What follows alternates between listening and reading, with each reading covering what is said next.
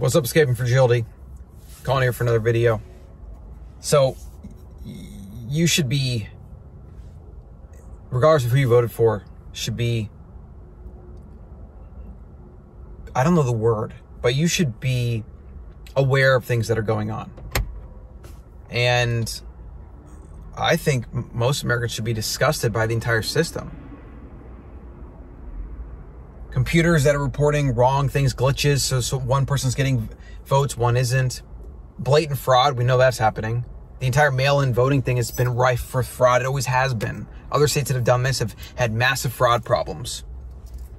And why do you think, regardless again, if you voted left or right,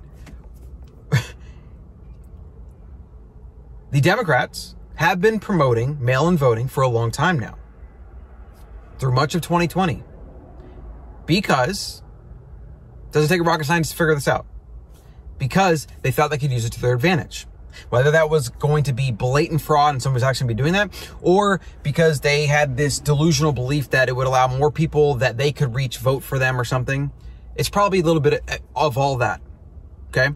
But, and, and if, in fact, if you go further back, some people believe that the COVID stuff is connected to and the lockdowns and wanting to keep things this way to the political agenda for 2020 because they could say, oh, hey, well, we'll get a bunch of people that can do mail in voting because we'll say it's not safe, right? We'll perpetuate the fear through the mainstream media of this virus and how people should basically put their lives on hold and we should destroy small businesses and people should live in fear in their masks, whatever, so that we can have a advantage in the election whether that is through blatant fraud, like I said, or through just because they think it would give, give them an advantage uh, with legitimate votes, right? This is, these are the conspiracies that go on that aren't even conspiracies. These are just agenda and incentives and people trying to get what they want, right? Like, like, is everything a conspiracy if you have peoples and groups of people that just try to get what they want? Like, is that a conspiracy? Even the idea of conspiracy is completely backwards at this point, right? So it's just like we have to really be aware of these things. And like I said, bipartisan, regardless of what you want to believe, who you voted for, what you think is right. There is fraud that's happening. That's for sure. Okay? Probably always has been. But I think in 2020, it's probably extremely more prevalent than it's ever been because I believe that the Democrats, the left, they have felt like they were losing. And I think they were losing. I think at the end of the day, they actually did lose. Even if they end up winning, I think they lost. That's just a prediction, right? It's not me picking anybody's sides or whatever. And also, if I did pick a side, I prefer a side to win. Who the who cares? What does that have to do with you, right? Or anybody? We have this this really backward, flawed idea that everybody in the world should think like us. It's so bizarre. And if you actually look at what America's founded on, it's supposed to be a free expression of ideas and uh, a, the right to assemble, protest, whatever, because that is supposed to bring equilibrium. It's like they say, balance to the force, right? The way to prevent tyranny is to give everybody a say so that conflicting things can kind of rise to this equal level and where hopefully somewhere in the middle is the truth that we can agree on. As Aristotle said, the golden mean. And America has worked more than it hasn't in that regard, and we've made a lot of progress along the way. Yes. We have a long way to go, yes. If I mean hopefully we're headed in the right direction. I'm not so sure we are anymore. But that's the entire idea. So when we have so many Americans trying to censor people or cancel them or just leaving negative comments to like prevent people from offering their opinions and, and expressing what they believe we are getting self censorship as a result. We are getting, we are removing freedom of speech, a bedrock of American, the American way of life, the American system, even though it is protected by law. In practice, in every day, through YouTube, through comments, through Instagram, whatever, it is being censored. People are being censored. So is that the same as removing freedom of speech or is it different? I don't know. If the net effect is the same, if, if people censor and information is stifled and we have a more fragile system and a fragile world and a fragile political system as a result, would that not be the same as if we removed freedom of speech and then had the same fragile system as a result? Right? Like, They say path to uh, hell is paved with good intentions. But what does that mean? It's you always hear people talk about their intentions for things. I had good intentions, or I meant this, or I meant that, whatever. Even when bad things happen, like, does that change what happened? Does it have anything to do with the outcome? No, it doesn't. The outcome is the outcome. Look throughout history to find a lot of people that probably thought they were doing good, and then there was millions dead left in the wake. And uh, what the hell did intentions have to do with that at that point? So, no matter where you fall on this political spectrum or what you think is going on in this current election, you should be absolutely disgusted if even one vote is cast illegally. Because the entire idea of a constitutional republic and the right to vote and democracy and all these different things is based on that vote mattering and being connected to somebody that can express their vote, which is basically an expression of what they believe the world should be. It gives them a certain kind of agency on the future and, and power, right? Even though a lot of it's a delusion of agency and it's a delusion of control. I think the entire political system it, it needs to be just redone. It needs like we need something better. But for what we have now, we're gonna have to just agree that certain things should be done a certain way and work on it as we can or whatever. And I don't know if America's gonna last, to be honest. Uh, every government in history of the world pretty much has collapsed or is on the way to collapsing. Governments and centralization and control, when you add humans, they cannot sustain. They will not be sustained.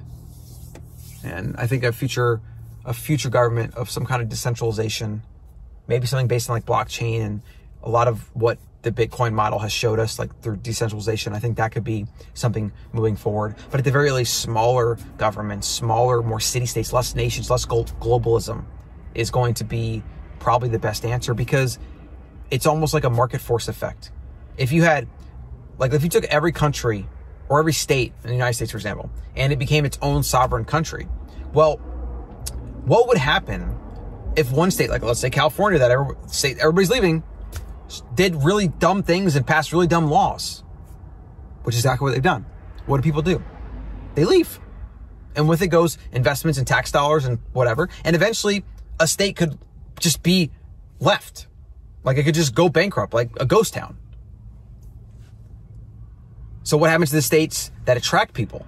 right? They attract them by doing things that people want. So it becomes a market force, uh, checks and balance on government, right? The problem with the American system is it's either like in the country, out of the country, and there's this illusion of control if you're in the country, and a lot of us are just born here and we're just here because of that, and like we don't really have a free market force going on. And, and, yeah, there are other countries around the world that you could go to that you wouldn't want to go to, like Venezuela and Russia and China. And so America, from a market force perspective, is a better option than that.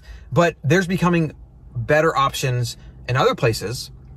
Be, as America becomes more centralized and they trample on more rights and we have more clown shows like this election, etc.